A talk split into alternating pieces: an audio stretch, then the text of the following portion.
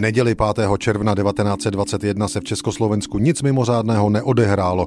Byla to prostě neděle. Přesto si můžeme představit, jak takový volný den před stolety vypadal. Děli se věci běžné i tak trochu neobvyklé. Bylo totiž vedro. Byla to horká neděle, to čteme v Lidových novinách o 5. červnu 1921 o den později.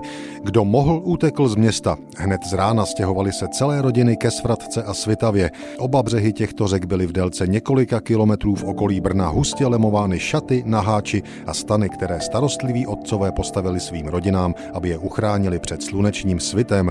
Všechno bylo ve znamení horka. Bylo to dokonce příliš pozorovati též v městském divadle, kde se hrála odpoledne krásná Helena pro národní socialisty. V mnohých ložích jste mohli vidět, že si pánové svlékli kabáty a udělali si pohodlí jako doma. Tolik zmínka lidových novin o vedru 5. června 1921. Národní listy si všímají jiných barvitějších domácích událostí z téhož dne, tentokrát nikoli z Brna, ale z Prahy. Samozřejmě vedle povětrnosti. I v hlavním městě bylo 33 stupňů ve stínu. Rvačky v opičce. V neděli o třetí hodině raní popralo se mezi sebou na deset lidí, kteří vyšli z Veverkovy vinárny ve Vršovicích, přičemž R. Vacek z Vršovic pobodal nožem Antonína Reháka z Vršovic. A nebo tento případ, který také vlastně souvisí s vedrem toho dne před stolety. Splašený kůň mezi koupajícími. Poblíž ústředních jatek brodil včera o třetí hodině odpolední František Kutina koně ve Vltavě.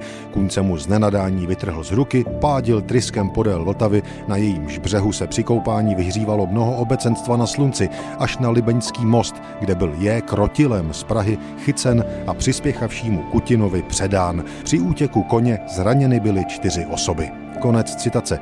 Kdyby byla 5. června 1921 zima, bez pochyby právě toto by se nestalo. A kdo ví, možná ani tento fotbalový incident na závěr, vedro je vedro, rvačky hráčů i obecenstva na německé kopané. Večer došlo při zápasu mužstev Deutsche Brieder a židovského klubu Hagibor na hřišti Sport Brieder v Praze 7 k prudkým výstupům a pustým rvačkám. Mezi hrou porvali se hráči protivných stran, takže jich několik bylo zraněno. Jednoho z hráčů odvezla záchranná stanice do všeobecné všeobecné nemocnice. Krátce po skončení zápasu byl napaden dvěma hráči pomezní rozhočí a zraněn v obličeji. Dle udání způsobili mu toto zranění K. Zoufalý, bankovní úředník příslušník Rakouské republiky, Havelská ulice číslo 16 a soukromý úředník Karel Šmíd ze Smíchova číslo popisné 1225.